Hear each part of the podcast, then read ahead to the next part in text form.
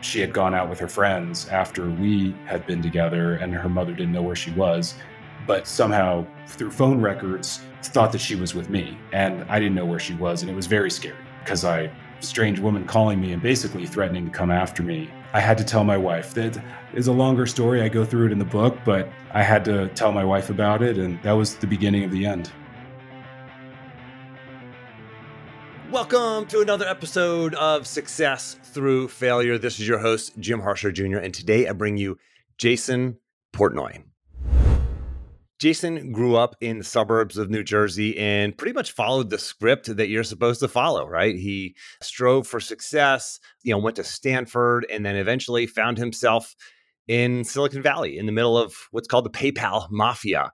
And he you know, worked early in his career with visionaries like Peter Thiel and Elon Musk and Max Levchin and Reid Hoffman and a lot of other sort of visionaries and big names of Silicon Valley and the tech world. And this kind of launched him into this Silicon Valley career and life of wealth and prestige that he really never even dreamed of growing up you know, he had stock options in PayPal and flashy cars and this amazing family that on the outside, everything looked perfect. But on the inside, he had unhealed traumas from his past that left him tortured.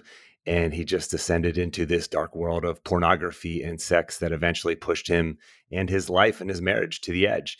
And in his book, Silicon Valley Porn Star, he shares this personal transformation from a life of affairs and just superficial excess to one of living through his values and renewing relationships. His journey is fascinating. He shares it in our conversation today, as well as in his book.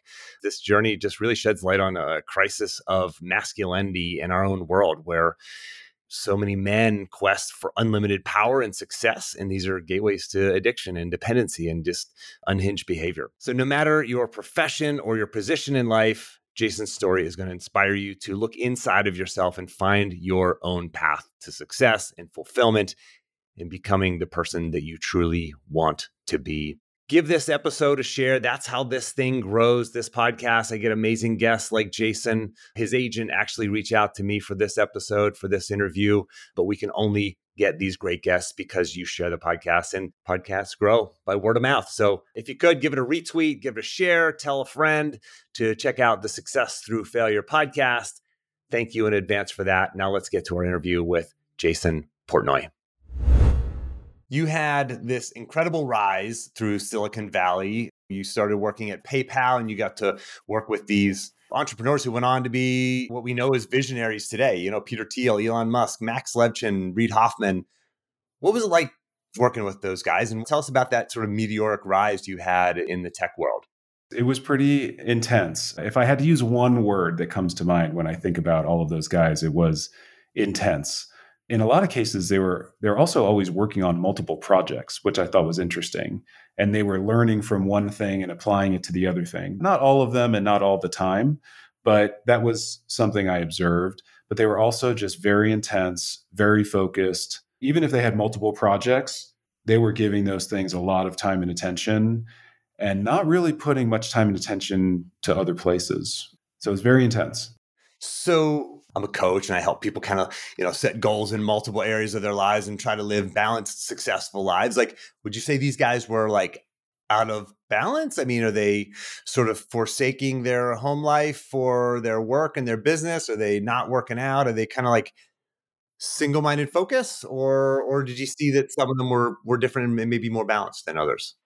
Well, I know and even speaking for myself during those years, I was way out of balance. And not just because of the things I wrote about in my book, but I do think that by that measure of balance, they probably were kind of out of balance and would take a more temporal view of balance, meaning I might be out of balance this year and next year, but I'll be able to recoup some of that the following year when this project ends and before I start the next project or something like that. I mean, I, I can't speak for these guys, but I don't think they think in terms of, you know, am I balanced? Am I not balanced? They don't even, I think, pause to think that. It's just go, go, go, go, go. And I don't mean that as a criticism. It was just an observation. Yeah, well, these guys are making dents in the universe. I mean, and that's kind of what's required, I would think. Yes, it's hard to do. It takes a lot of work. I mean, I don't know if anyone works harder than those four guys you mentioned. Did you know or did you have any inkling in the early days before these guys were, you know, were the big names that they are today or later became? Did you have an idea that these guys might go on to do huge things? No, no, no. I mean, there was a moment when I was at PayPal where I started there working part time when I was a graduate student. And when I started, we had 15 or 17,000 PayPal accounts. And that was in January, January 2000. And by March, we had a party at the office when we hit 100,000 users. And then we had another party when we hit a million users, which is like very shortly after we hit 100,000. And I remember it was one of those parties. I looked around the office and I was like, this is an amazing group of people. And I think I should drop out of school and work here. And that was kind of that pivotal moment where I was like, I think I should be here because I can always go back to school. So there was something special about it, the people and the culture.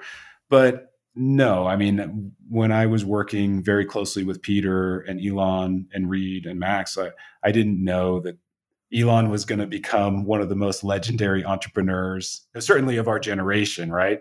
It's kind of been fascinating to watch how everyone's grown and changed. So you had tremendous success there. I read a quote from Mike Tyson and he said that the best three years of his life were actually in prison. He said he could have gotten $30 million for a fight, but he'd be willing to just give it all away to get back his balance and his peace. And, and, this is the quote. He said this. He said, God punishes you by giving you everything that you want to see if you can handle it. Do you feel like you got everything that you had wanted at that time? Yes. And that's such an interesting quote. And by the way, when I hear a story like, oh, he left $30 million on the table, and that seems crazy. Well, if his net worth was $300 million, then maybe that's not so crazy. So you always have to keep that in context. But I think that when I hear that quote, it makes me think about what I experienced because I did get everything I wanted. And what I wanted when I was a young man was more money, faster cars, and hot women. Like I thought that those things were going to make me happy and a real man. And so God or the universe or whatever gave me those things. And when I got those things, I was miserable. And so it's interesting to hear that quote from him because when I hear to see if you can handle it, I feel like what he's talking about there is you get everything you want and then you realize you're still not happy. This happened with, uh, I think, Andre Agassi, famous tennis player, you know, at the height of his career, realizing it didn't change who he was as a person and he wasn't really happy. And so I, th- I think that's interesting. Yeah. And so how did you handle it? You know, there's porn addiction and that led to sex addiction. Kind of, you know, you went down a dark path. How did that start? And walk us down that path if you could.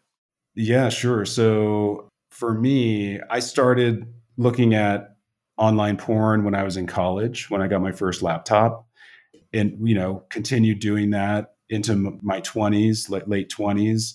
And when I was working at PayPal, and I started to make some money, and it kind of went to my head and kind of expanded my ego. And I felt like, well, I'm a young man. Now I'm making some money. I feel entitled to whatever it is I want in the world, whether it's cars or women or whatever. And I feel like I didn't handle it well. I don't feel like I had a very strong foundation. And so, you know, as I started making money as a young man, I feel like I just kind of went off the rails and chased after these things that I thought were going to make me happy.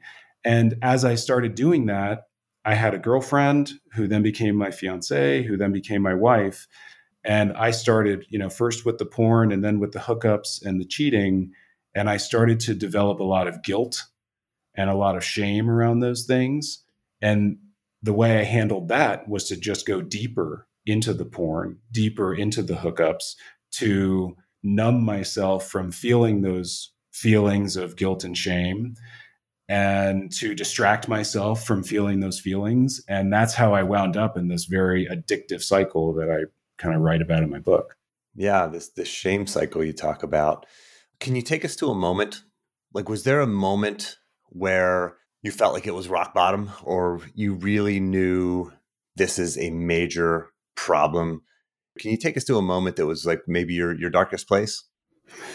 There's two that come to mind. Well, one felt very dark at the time where my daughter had been born and we were all home. I was home on paternity leave.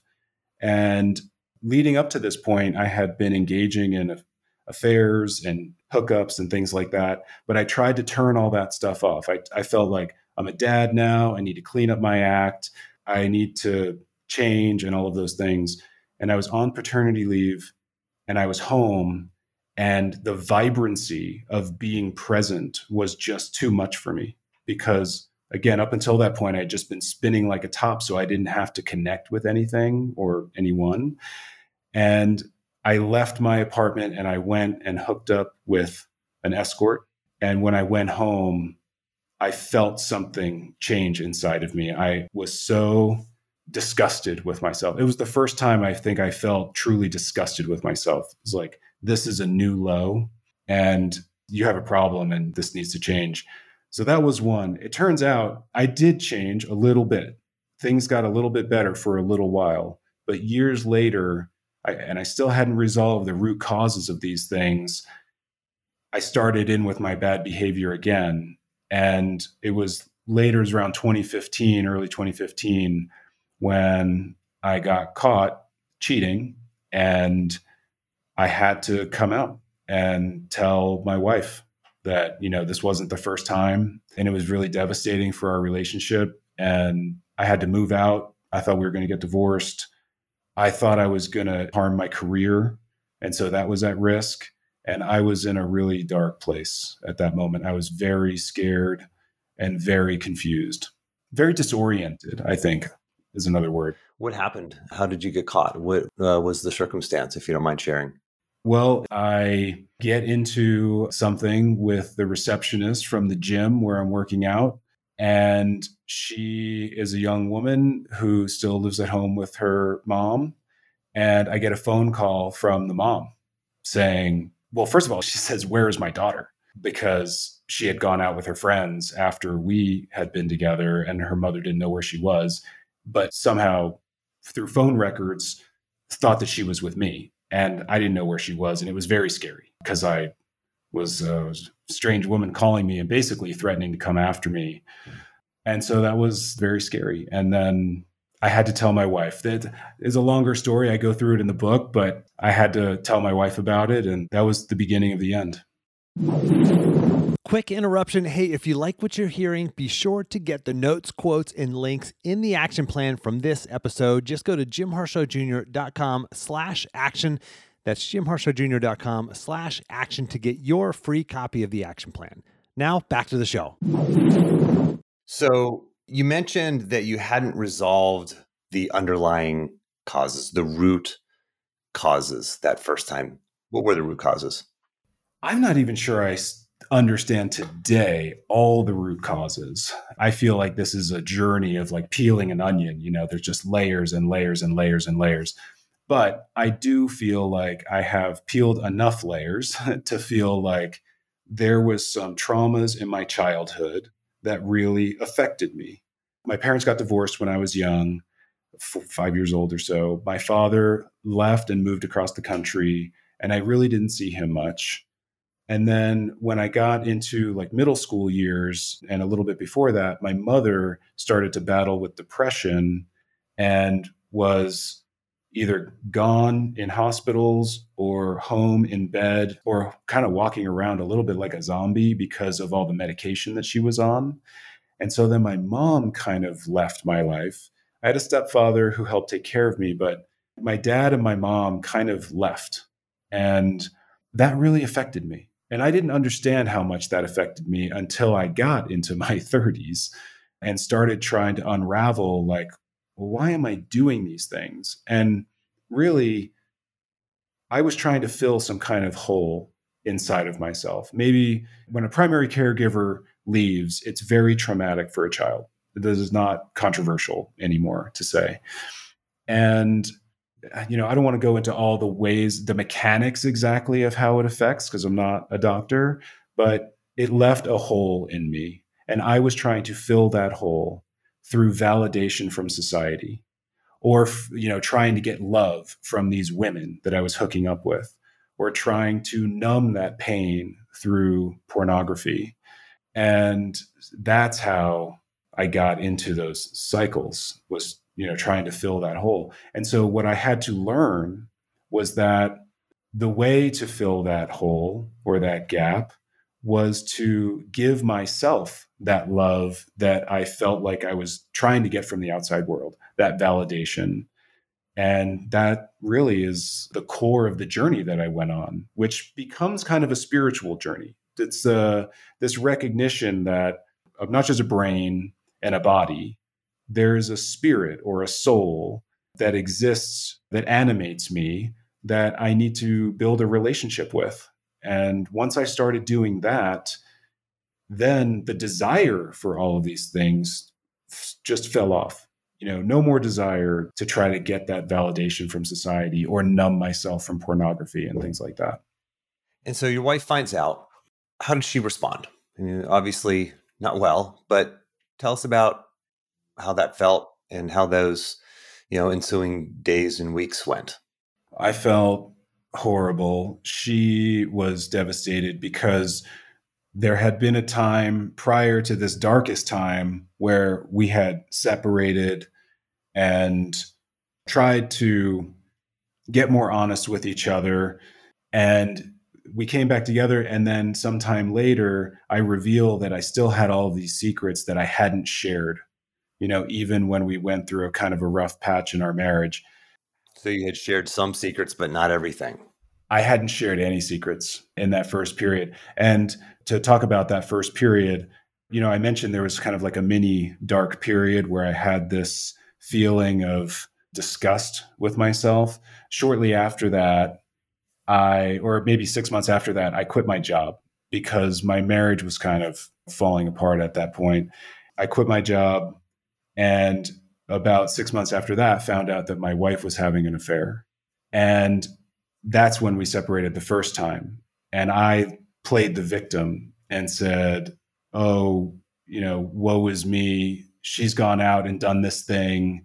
I haven't done anything wrong. Or maybe I was just working too much, but I never shared all the stuff that I had been doing.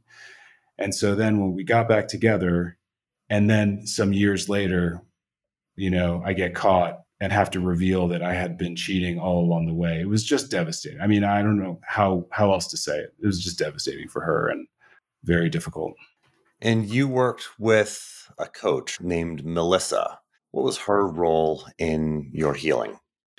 Well, she uh, was pivotal role. I started talking to her right around the time that I was kind of I was quitting my job and trying to repair things with my wife, Anne Marie.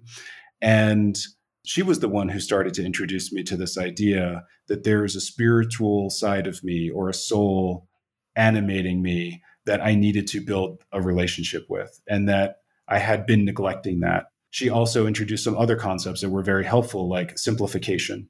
Like you need to simplify your life.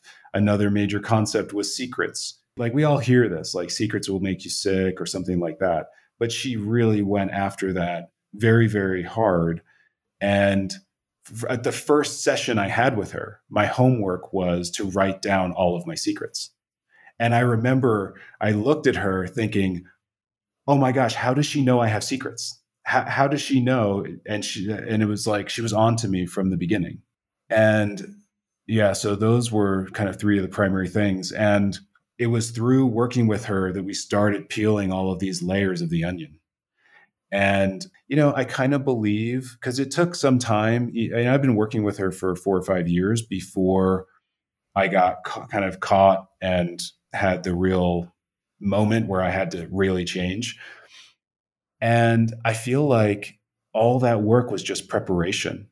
It was kind of like my soul or my spirit wanted me to get caught and knew that the only way for me to move forward and to really heal was to acknowledge what was going on below the surface was to get caught and to bring all that stuff that was in the dark out into the light and she was just instrumental on helping me get to a place where I was ready to do that. And then once I got there and I was in that rock bottom moment, she was so instrumental in helping me rebuild my relationship with myself. Like, who am I?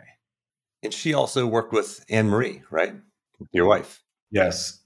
So it's unusual, I know, for people to work, you know, to have a coach or a therapist that's working with both sides of the relationship, but it worked for us. And having that shared vocabulary helped Anne Marie and I stay in communication. Talking with both of us helped Melissa understand both of us and really connect dots around what's really happening. And we still talk to her every week, both of us, not together, separately. But over the years, we have had times where we've had, especially back then when we were really in a mess and trying to untangle all this stuff, we had a lot of joint sessions. And that was really fascinating. And sometimes it's just sitting and listening to that other person process something. It was fascinating for both of us. A lot of tears. It was amazing. What do you say to the person who doesn't work with a coach, doesn't see a therapist? My wife and I have a marriage therapist, and it's just so amazing to have that resource in our lives and in our marriage. What do you say to the person who doesn't have that person or those resources in their life? I feel so strongly that they should. I can't emphasize this enough. I think modern life is complicated. You know, we used to live in these like different kind of social units, you know, like caveman days where, you know, we had these tribes and there was mixed ages and there was different support systems and like so much of that is gone and broken down at this point. And the modern world is complicated. We're getting bombarded all the time with messages from people who have commercial interests that may not align with what's really best for us. And those things can be very distracting. And I think it's so important to have a place, a person you can talk to who doesn't have an agenda on you. And that's, I think, the most important thing. So you can talk to your spouse but your spouse wants to remain your spouse, probably, hopefully. And there's an agenda there. It's like there's a limit to where that conversation can go because of that. It's the same with a friend. A friend wants to stay your friend. And so there's a limit to where that conversation can go. And finding a coach or therapist, especially one who doesn't need you in their practice because they have a very successful practice. And so they don't have an agenda of like, I need to keep you as a client and certainly that's Melissa's case. She's got people, you know, banging down her door. So she's going to tell it like it is. She's going to hold me accountable, call me out on my bullshit, push me out of my comfort zone um, in ways that a friend or a parent or a spouse won't. And I think it's so important to have that person to do that. And she would tell you, and, and she told this to Anne Marie also, you've said that you are responsible for the circumstances in your life like ouch you know like i don't think a lot of people are ready or willing to hear that but you listened and you embraced that yeah i did listen i I not maybe not at the very beginning but eventually I, I did begin to internalize that and agree with that and there's an interesting thing about this though is you said a lot of people aren't willing to accept that but there's two layers of it and so it's even like doubly hard to accept which is there's a surface level of what I think I want and what I think I'm doing that's affecting the circumstances of my life. But there's a subconscious layer of what I don't even realize that I want and what I don't even realize that I'm creating in my life for reasons that I don't even understand because there might be some buried trauma in there that's causing you know these things to manifest or there might be some buried fear in there that is again causing these things to manifest in our outside world. And so yes her message was you are responsible. And it might be something that you've consciously done and it might be something you've subconsciously done. But in either case i'm going to help you figure out why you're doing it so that you can make a conscious decision to change it. And more often than not, I think it's the subconscious stuff that we don't even understand is affecting our behaviors and our life circumstances. And so that was a big part of the work with her was trying to turn off that conscious brain, start digging into that subconscious stuff, bringing it up to the surface so you could address it again consciously and then letting it go back down in kind of a different form. And it was really fascinating work. I i can geek out on this stuff but it was fascinating. There's a great quote. One of my favorite quotes is until you make the unconscious conscious it will control your life and you will call it fate.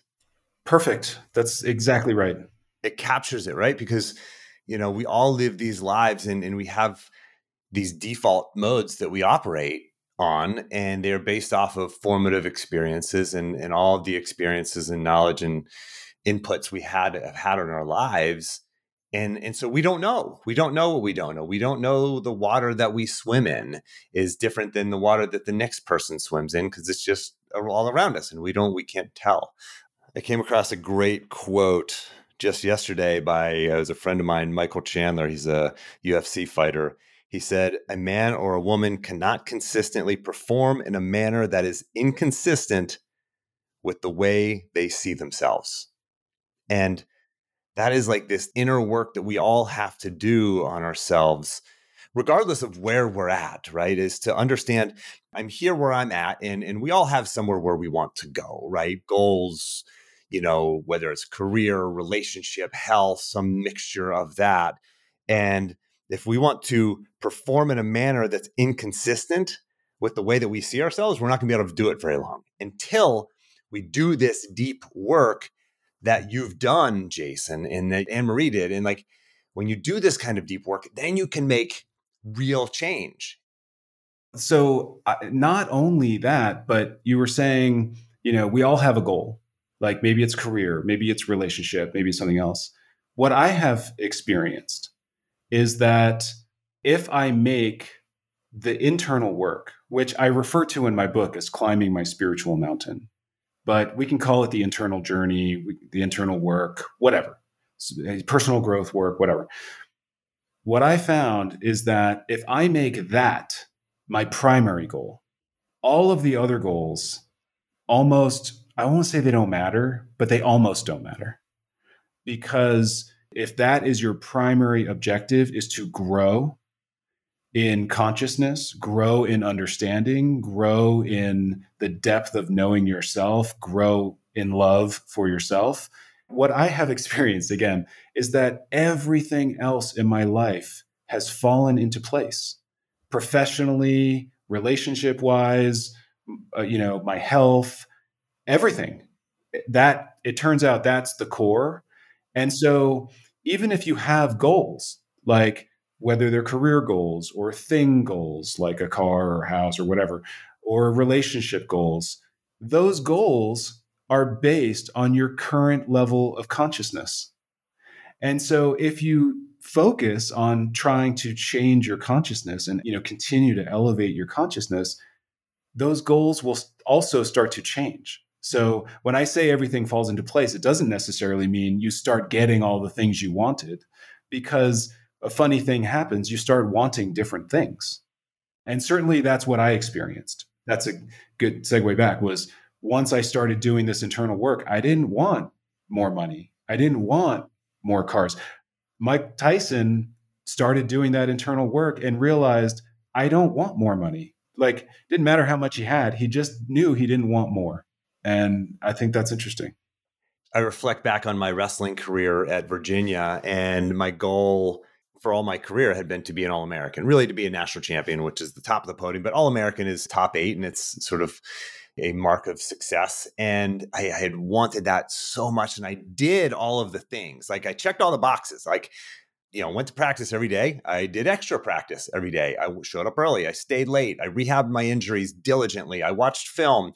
I lifted weights with the team. I lifted weights extra. I got up early. I did extra conditioning. I ran miles, like everything. You name it, I did it, except for except for the deep work, the mindset work. And once I finally started with working with a sports psychologist to sort of uncover what was actually holding me back, it's not that like I need to do more curls or that I need to learn a new technique. Those weren't the things. Like I'd been wrestling for a decade and a half. Like those weren't the things. You know, you can certainly always improve on those, but the thing that I finally learned is that I was afraid of failure. Hence, you teach what you need, right? The success through failure, right? I still like this is still something I've, I'm always working to push away is this fear of failure, and I've, I've internalized it at this point. But certainly at that point in my career, my wrestling career, I was just afraid to fail. And I, I once I finally uncovered that and was able to put that baggage down, it was free. And certainly I still wanted the goal, but I wanted that less. And what I really wanted to do instead was just to be the best version of myself. I just wanted to step on the mat and like let everything happen that could possibly happen and give my best and walk off the mat and, and be satisfied in knowing that. And then look at the score and go, did I win or lose? Like really, I, I wanted to focus on who I was and being the best version of myself. And gosh, when you can do that, the level of satisfaction that you can get in the world and in your life, regardless of what's in your bank account or what awards are hanging on your wall or what place is next to your name and as a wrestler, like it just brings a joyful way of living. I never had so much fun wrestling as I did my senior year in college. This is such a great story, and I, I mean, I'm, I have this ear to ear smile for anyone who can't see see me right now. That is a beautiful story and also kind of brings home this idea also that at some point like you said you want you still wanted those things and those things were still nice but you wanted them less and you weren't defining who you were by them and as you continue going you know deeper and deeper eventually you start to feel like this whole experience we're having it is it's kind of a game those medals matter, but they don't matter in the long run, right? The car I wanted so badly mattered, but it really doesn't matter in the long run. What matters is that relationship with yourself, the relationship you have with your family, the joyfulness that you experience your life with, and being in service to others. And those are the things that it turns out that actually give us so much happiness, so much purpose, so much fulfillment. And when you have that and you're happy, you know, you're going to be successful at whatever it is you're doing. The universe is going to provide whatever it is that you need, you know, to live, et cetera, et cetera. So that's awesome. So, Jason, you made some serious changes. You said you made a ton of changes. You went to what you called retreat mode, and you said you changed everything. I've been curious, been really interested in asking you this question. Like, were those changes a means to an end? Or did the changes happen internally and those were a result of the changes? I do believe very fundamentally that if we want to change something in the circumstances of our life, we have to first change it inside of ourselves, and then it will manifest in our external universe. You experienced this firsthand. You wanted to win more matches or have more fun doing what you were doing. And you did the internal work. You changed something inside of yourself. You let go of that fear. And then it manifested as better performance. I'm very confident, like without even knowing your record, I'm sure you performed better. Yep. And I became an All American. Became the thing that I actually wanted actually happened when I actually let it go. So that's how this works. That is the mechanism uh, for how this works. I do feel like there are moments where the circumstances of our life are at such an extreme boiling point. You know, we have to set some rules and boundaries. We have to insulate ourselves. When a caterpillar is getting ready to turn into a butterfly, it wraps itself in a protective cocoon. It insulates itself from the world so that it can go through its metamorphosis. And so in my case, I was so off balance. I was so far out of my integrity, right? Lying, cheating, the guilt, the shame, the embarrassment. I couldn't stop. I was lost. It was just in such a dark place, I had to insulate myself.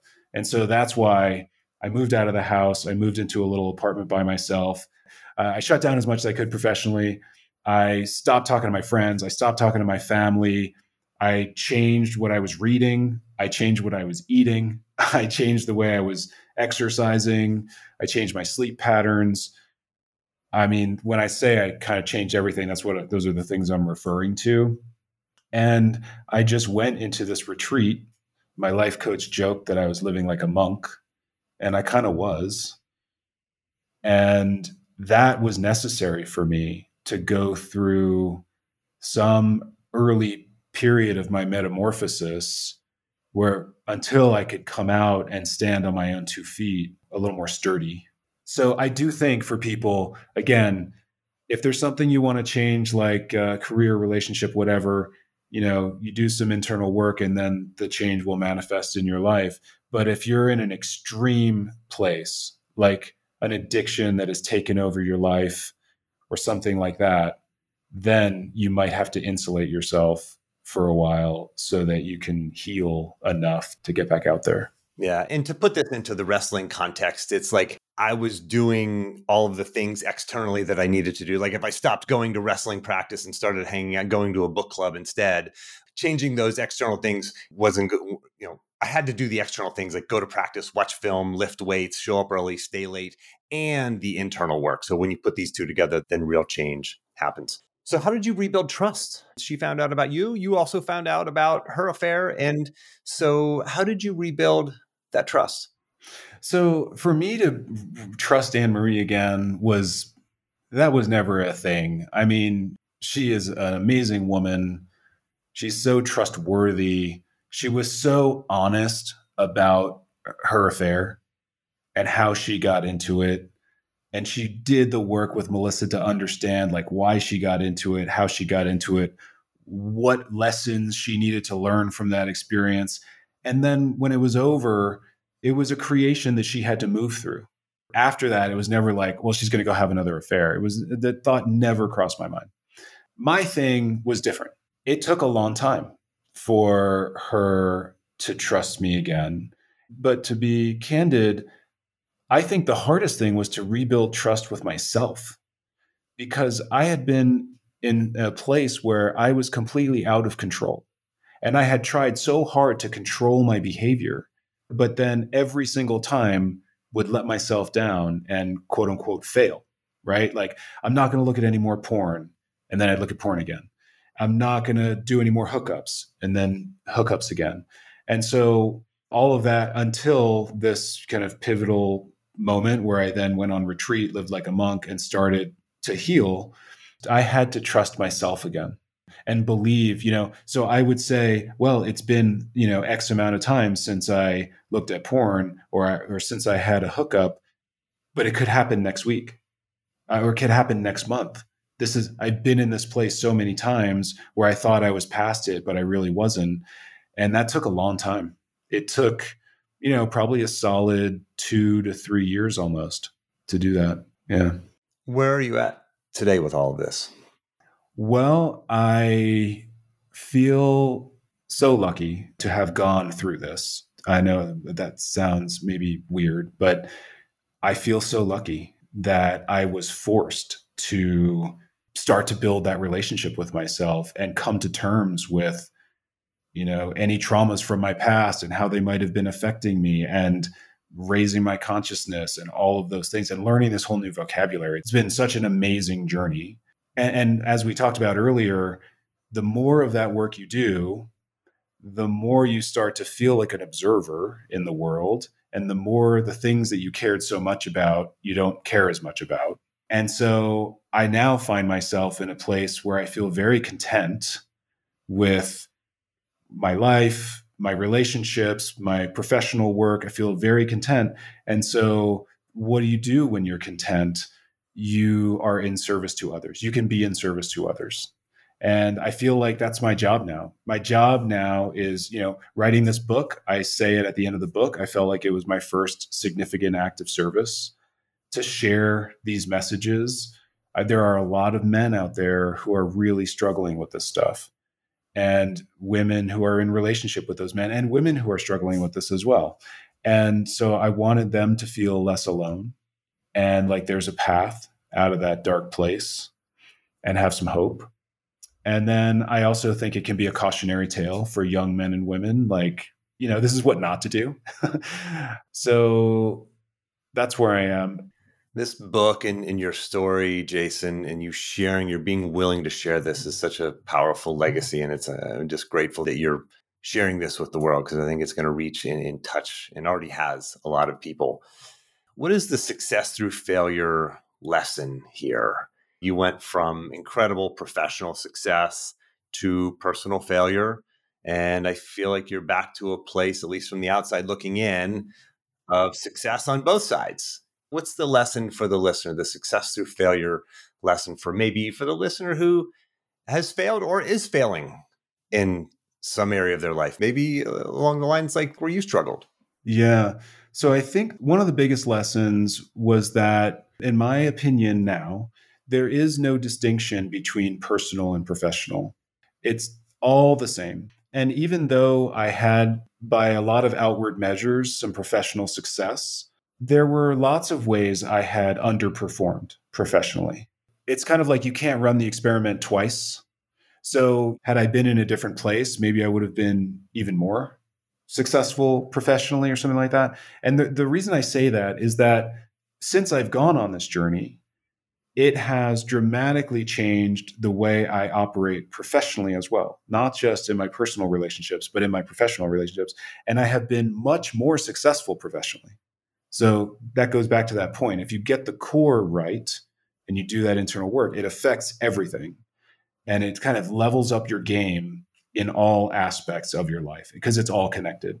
So that's one point I want to make. But to answer the question more specifically, like what's the success through failure lesson? failure it's a gift because the failure just means you are bumping up against the limitations of your programming. And so it's a gift because it shows you where you have to start working to reprogram yourself and move past that hurdle, you know, that thing that is a failure. So it's such a funny word because it has such like a negative connotation. I failed, I'm a failure, you know, all of these things. I went through a period where like I went through a long period where I didn't look at any porn and then it came back at one point a couple years ago and I was so upset and I felt like such a failure. And my life coach was like, "No, no, no, no, no. You are not the same person you were 2 years ago." You're such a different person. You have not failed. This thing is here to teach you something. Be happy it has arrived again because now we have an entry point and certainly that was the case and it was so true like it became a doorway to an entirely another level of of growing so failure is a gift maybe that's the message it's a gift i've been hosting this podcast a long time jason that might be the best definition and explanation of failure that I've heard yet. Oh, that's awesome. That's awesome. Are there any habits that you do that you feel have really kept you on track? Anything that you do on a regular basis that you feel really are keys to your success?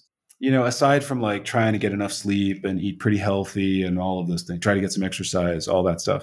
But I think that I have been pretty open to taking risks in my life or going into like uncharted areas without a lot of certainty. So, an example would be like when I dropped out of college to go work at PayPal. It was like, I'm at Stanford University getting an amazing education. My parents were like, You're going to drop out of Stanford and go work at a startup? And this was like back before startups were a thing. Elon, who? yeah, exactly. exactly. So being willing to do that, I think, helped me. When someone said, Hey, there's this life coach I know who I think can be helpful to you. And I was like, I don't even know what a life coach is, but sure, why not? I'll go have a conversation. Well, that conversation changed my life. And then the life coach telling me, You're efforting your way through life. You can create more abundance for yourself with less effort. And I was like, You're out of your mind but there was a part of me that was willing to listen to that and say, well, maybe she's right. Let me at least explore it before I judge it and shoot it down. And so I think this willingness to explore uncharted territory, if I had to summarize it, has been really helpful for me. For the listener who has really bought into what you're talking about here and your philosophy and, and, is dealing with their own struggles. Maybe it's addiction, maybe it's something else. Is there an action item or one or two things that you might recommend that they can do, something they can do to start getting to a better place in their life in the next, say, 24 to 48 hours? Yes. If there is a person who's struggling with some kind of debilitating thing, like an addiction or something like that, my strong advice is find a place where you can tell all of your secrets. That is when you will start healing. That is when it'll start getting better. And it's probably not your spouse, your friend, your parent, your child. It's probably a therapist or a coach or a 12 step program. But find any place where you can let all of your secrets out because when they're inside of you and you're not in your integrity they're like eroding you from the inside. So that's a big one is let your secrets out. For someone who's not in a, a critical place like that but who's just like hey I, I like my life but i want to be better at this or i want more of this or whatever whatever i feel like simplification is probably one of the most important things for reaching those kinds of goals is just and my first venture capital fund by the way was called subtraction capital because we were all about focus and we just wanted to do a small number of things but do them really well. And so it was like i wake up every day still sometimes saying what can i get rid of today? What am i doing that's not serving me? What is a bad use of my time? What is you know what's not moving me forward and subtract subtract simplify simplify simplify. And it's amazing when you recover more and more of your time and brain cycles that might be involved in these distractions you get a lot more powerful when you're channeling your energy into those few things that are really that meaningful. Your relationships your professional work your health etc you just become more powerful. You become more like a laser than a floodlight. That's the analogy. Is your energy is going to be a lot more powerful if you, if you have a simple situation. Jason, thank you so much for sharing your pain, for sharing your failures, and for sharing your recovery and your story. Uh, the world is a better place for it. Thank you. Oh, thank you so much. Thanks for having me on the show. I really appreciate it. It's been fun. Likewise. Thanks for listening. If you want to apply these principles into your life, let's talk. You can see the limited spaces that are open on my calendar at jimharshawjr.com slash apply, where you can sign up for a free one-time coaching call directly with me. And don't forget to grab your action plan. Just go to jimharshawjr.com slash action. And lastly, iTunes tends to suggest podcasts with more ratings and reviews more often. You would totally make my day if you give me a rating and review. Those go a long way in helping me grow the podcast audience. Just open up your podcast app if you have an iPhone, do a search for Success Through Failure, select it, and then scroll the whole way to the bottom where you can leave the podcast a rating and a review. Now, I hope this isn't just another podcast episode for you. I hope you take action on what you learned here today. Good luck, and thanks for listening.